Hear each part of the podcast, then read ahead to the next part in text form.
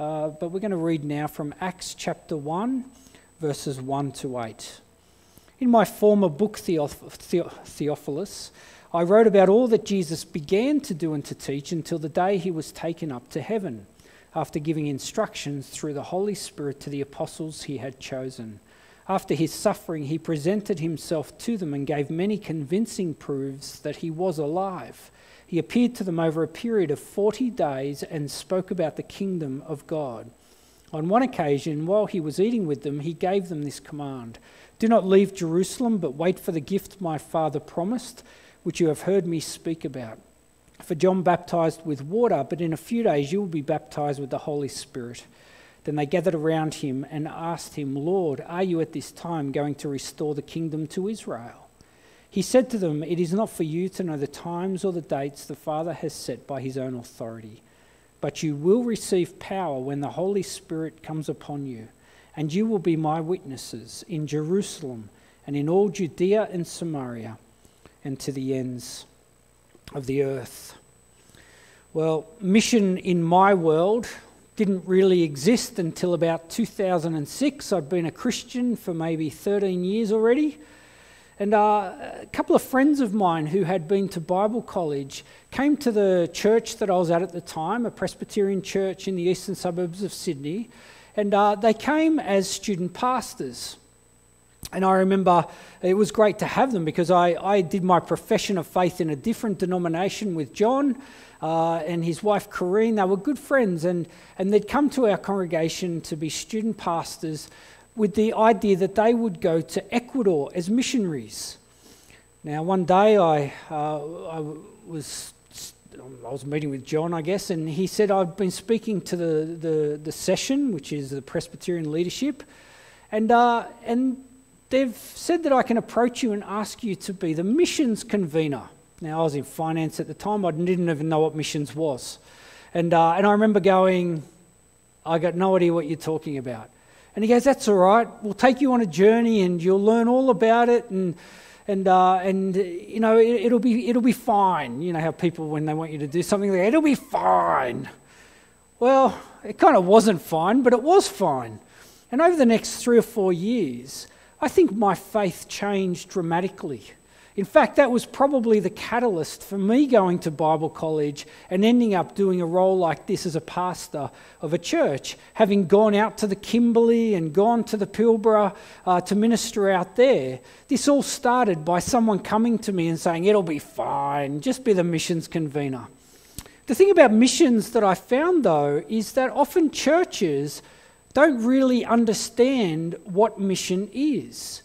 And this morning, I just want to take us through uh, a journey, I guess, that I went on uh, over many years to, to come to an understanding of just how exciting it is to be engaged with God's mission.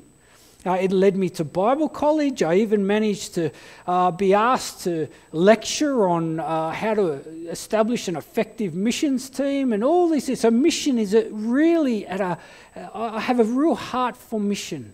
And I want our church as well to engage with mission. We have a missions team. Their role isn't to do mission, their role is to be the catalyst for the whole of our church to be engaged in mission. So this morning, I just want to answer a simple question What is mission? What is mission? Well, the first thing that I just want to uh, point out that mission is actually not our mission. We are talking about God's mission. And it's a mission to restore his kingdom to all people of the earth. So I just want to take you on a bit of a journey through the Bible. Because often we say, oh, yeah, Matthew 28, Jesus says we have to go and make disciples, so we have to fit that somewhere. Oh, look, he's just read Acts 1. Yep, go out in, uh, go to Jerusalem, Judea, Samaria, and to the ends of the earth and uh, be my witnesses. Yeah, that's all part of mission. But I want to show you that mission has been unchanging right from the creation of the world. This isn't just a New Testament thing. We can go all the way back to Genesis 1:28 in the creation mandate. And if you remember what we were told to do as perfect humans before the fall, it was to go forth and multiply and fill the earth. Why? To bring God glory. And how does that happen? Because we were created in His image. So He'd created man and woman in the garden in His image to be His reflection upon the earth, to go and subdue it and fulfill this entire earth in order to bring Him glory. Now, as you know, Genesis 3 came and uh, it didn't kind of pan out so well. We already uh, decided to disobey him and take the fruit of the tree the knowledge of good and evil, and sin entered the world. And the restoration of God and his people became the heart of mission from that point. Now, if you remember, we had a flood to, to wipe out and cleanse the earth. We went through Genesis earlier this year to cleanse the earth. And then in Genesis 8:17 as Noah comes out of the ark that creation mandate is repeated to be fruitful and multiply on the earth in order to bring God glory. Genesis 11 we come to the Tower of Babel instead of going out to the earth uh, to the ends of the earth to bring God glory and fulfill it and multiply, what do they do? They start building a tower to try to reach up to God. They start building cities. They start uh, building their own kingdoms. And so, what does God do? He confuses their language and scatters them to the ends of the earth uh, we come to Genesis 12 and, uh, and, and Genesis 15, and God, in a very pivotal moment in all of history, gives the covenant to Abraham. And in Genesis 12, he says that I will make you, I, I will give you a land, I will make you a great nation, and you will be a blessing to all nations on the earth. Now, if you uncertain whether this is just God's mission. Well, Genesis 15, the covenant is made, uh, and then the, the rites of that covenant by animals being cut in two, only the torch passes through. God passes through. It's God's promise, it's God's covenant to restore his kingdom.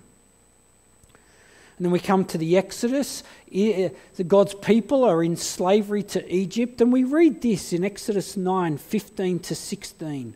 For by now, and this is during uh, the plagues in Egypt, for by now I could have stretched out my hand and struck you and your people, talking to, uh, talking to Pharaoh, with a plague that would have wiped you off the earth. But I have raised you up for this very purpose, that I might show you my power and that my name might be proclaimed in all the earth. See, the glory of God's name has always been at the heart of his mission. He brings his people out of Egypt, he takes them to the promised land, they enter the promised land, they build a temple, and then during the dedication of Solomon of the temple, we read this As for the foreigner who does not belong to your people Israel, but has come from a distant land because of your name, for they will hear of your great name and your mighty hand and your outstretched arm when they came and when they come and pray toward this temple. Then hear from heaven your dwelling place. Do whatever the foreigner asks of you, so that all the peoples of the earth may know your name and fear you, as do your own people Israel, and may know that this house I have built bears your name.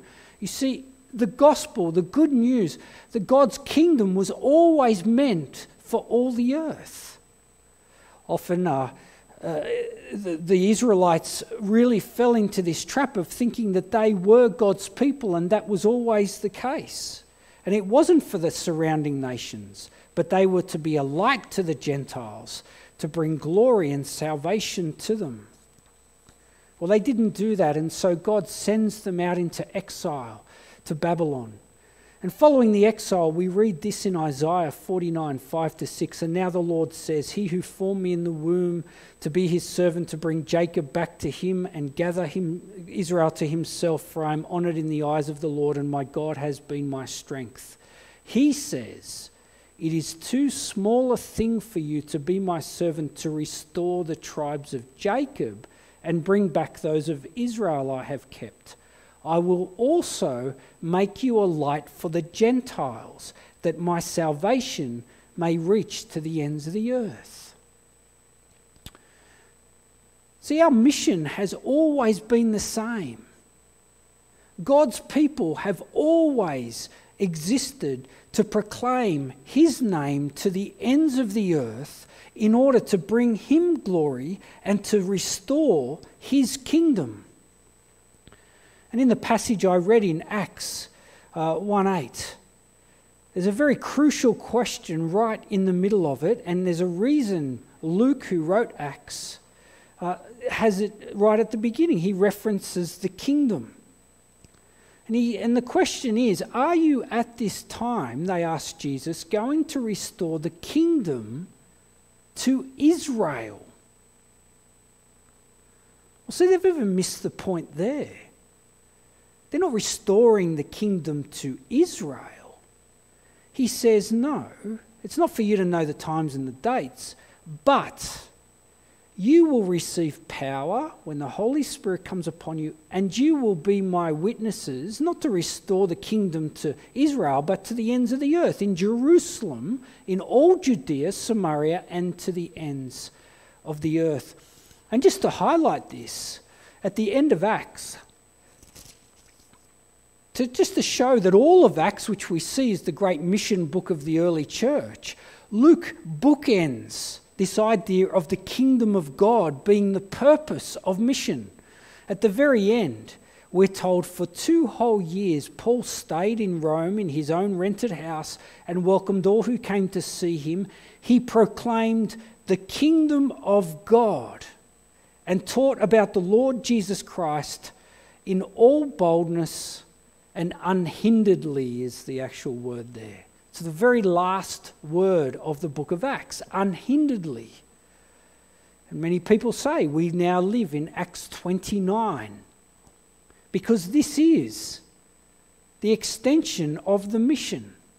It's always been the mission from creation to give God the greatest glory by his people going to the ends of the earth and reflecting him and drawing all people and all nations to a servitude and to a worship and to a love of the very Creator God that has, saved, that has created us and seeks to restore us and reconcile us into relationship with Him.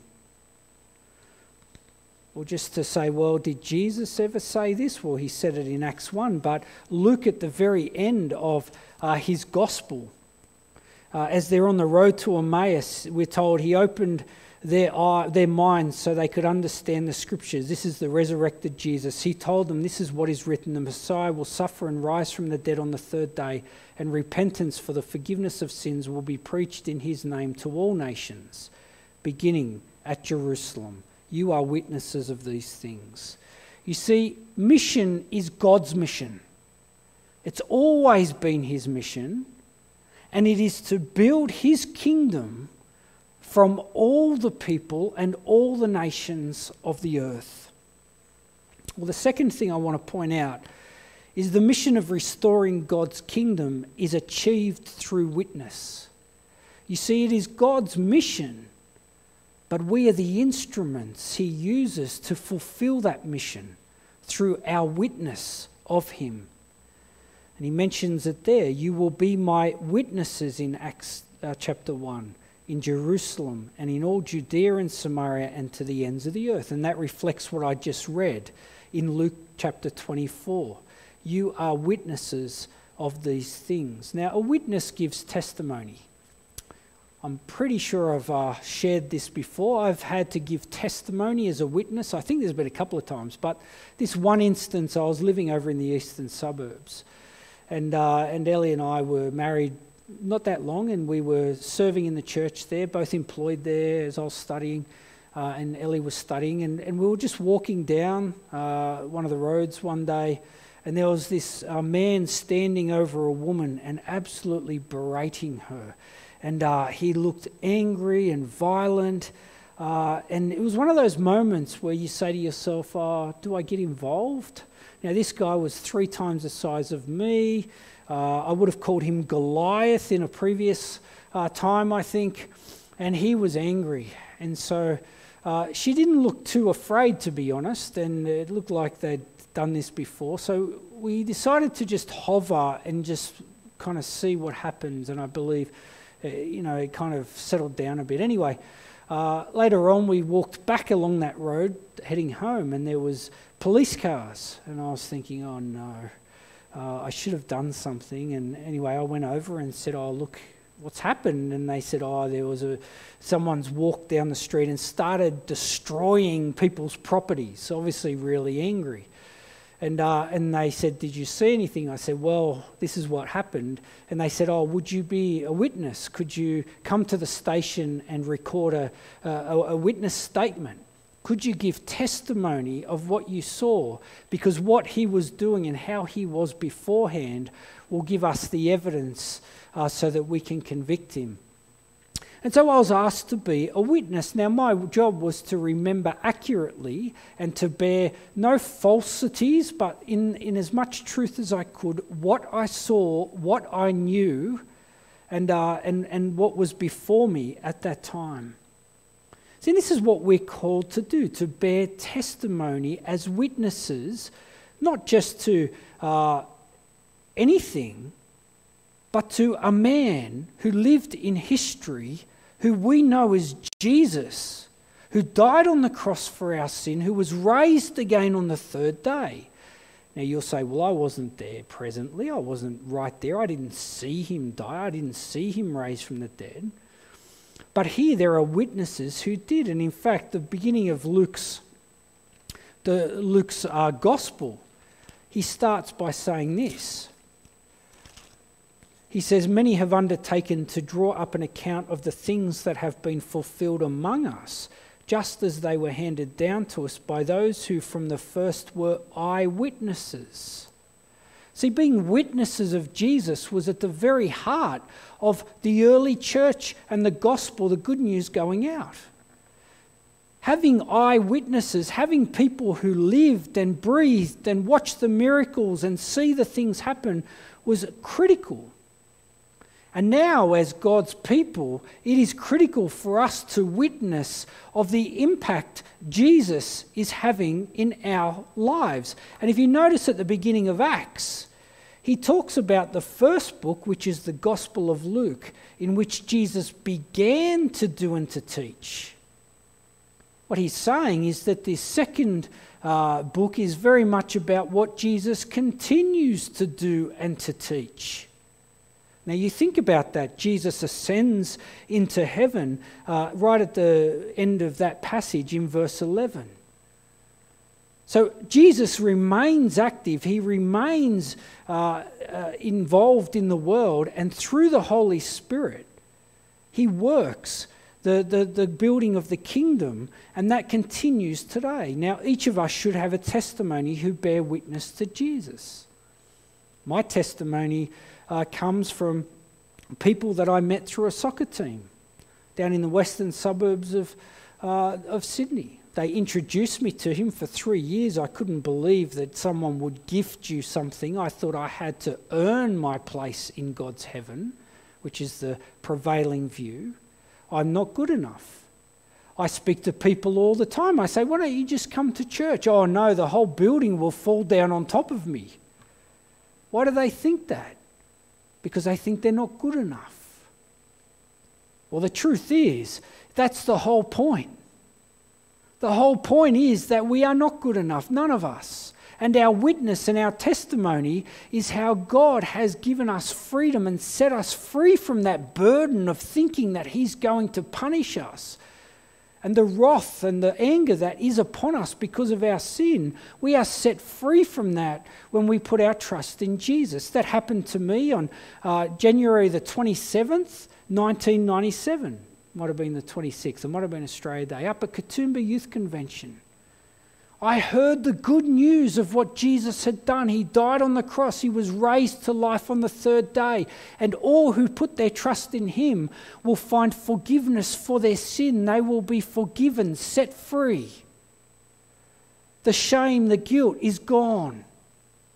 Because John Chapman, who was a great preacher in Sydney, shared and witnessed the gospel to me, the good news of Jesus. And so at that moment, I literally fell on the ground. I was overwhelmed with this message. And I wept and I gave my life to the Lord in great thanks for all that He had done for me. We should all have a testimony of how God has worked. Because God is still living and active in the world today. The Holy Spirit lives in us. Jesus is amongst us. Yes, he is seated at the right hand of God. But look at Paul in Acts chapter 9. On the road to Damascus, he encounters the living, resurrected Jesus. And so our testimony is about a man. We are witnesses that Jesus, the Son of God, died on the cross and raised again for the forgiveness of sins. Repent and believe the good news, and you will be saved. You just have to open Paul's letters and all that happens in Acts to see that. The mission of restoring the kingdom is achieved through witness. And Paul talks about how important this is when he comes to writing the book of Romans in chapter 10. He says, How then can they call on the one they have not believed in? And how can they believe in the one of whom they have not heard? And how can they hear without someone preaching to them? And how can anyone preach unless they are sent? As it is written, How beautiful are the feet of those who bring good news. See, that word sent is actually what mission means. It comes from the Greek word meaning to send.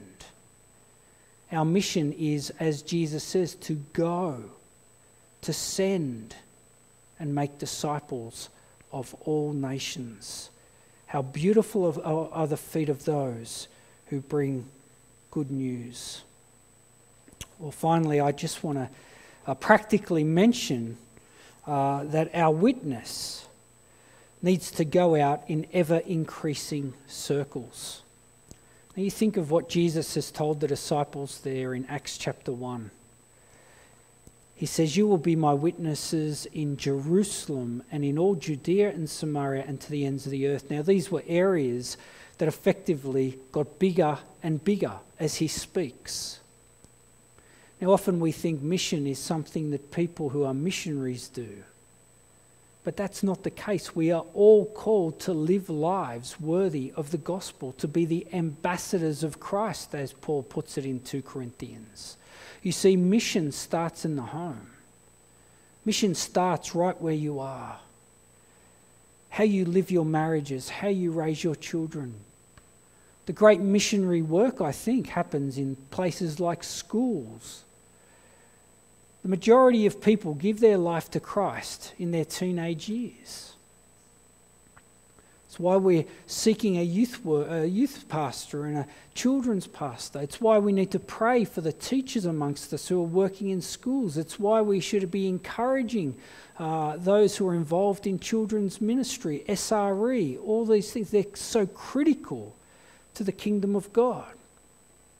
But it doesn't stop there. Age is no barrier to people giving their life to Christ. In this last year, I must have heard three or four testimonies of people in their 70s giving their life. What greater time to be confronted with the mortality of death that is staring you in the face and asking those big questions. We should be ministering amongst all ages Whatever it is that God has placed you into, that is your witnessing area. Ever increasing circles. See, our responsibility is in the home. And remember, Jesus says, make disciples, not make converts. Everything we do at church is involved in our mission. Mission is the core of the church. everything. The reason we have a church service is to, is to mature disciples and to bring people into the kingdom. The reason we do a kids program, the reason we have events, the reason we should do anything is to grow people in their discipleship, in how they follow Jesus. And that will include conversions and it will include maturity and growth in faith. But it's not just our localized area.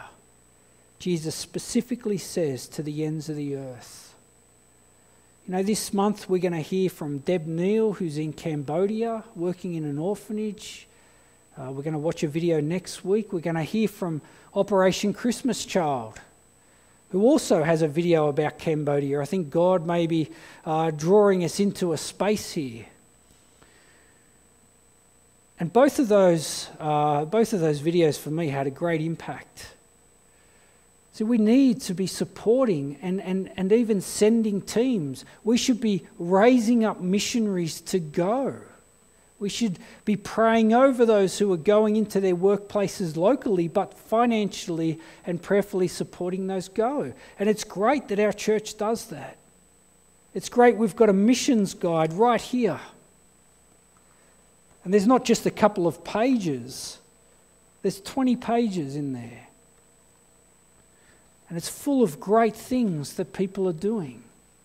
I know the heart of our church is very engaged with mission. And I'm hoping this month we can just continue to stoke that fire, stoke those coals, and see it burning bright. I encourage you to sacrifice some finances, sacrifice some time in prayer, so that we can see the gospel go to the ends of the earth. See, our witness should go out in ever increasing circles. And uh, our missions team are actively continuing to do that. So, what is mission? Well, mission is the restoration of God's kingdom through the testimony of Jesus, the good news of salvation, by God's people to the ends of the earth. The restoration of God's people through the testimony of, uh, sorry, the restoration of God's kingdom through the testimony of God's people to the ends of the earth. I encourage you to start praying for people, sharing the gospel, and encouraging one another to be outward focused uh, so that we can build that kingdom that we're called to. Father God, thank you for this time together. Thank you that we have been called to a purpose far greater than just running a church. That we are called to build the very kingdom that will go on into eternity. And Lord, we just pray that you bless our church as we seek to do that. We pray that the gospel, the good news that is preached here, through life groups, through the pulpit, through conversations, through the lives that your people live, will have a great witness. And so the harvester can come and harvest. And Lord, we pray that out of us you will raise up people to harvest that we will have boldness to challenge people in their relationship with Jesus, that we will invite people to join us, that we will form relationships with people and put it on them, Lord. And Father God, if anyone is listening today who has not put their faith in the Lord Jesus, I pray that they will do that. That they will just say to you, God, I give my life to following Jesus. Please forgive me for my sin. As simple as that. And that we will know them and that we will disciple them and we will grow them. Father God, bless us now into this month and watch over us. And we pray all this in Jesus' name. Amen.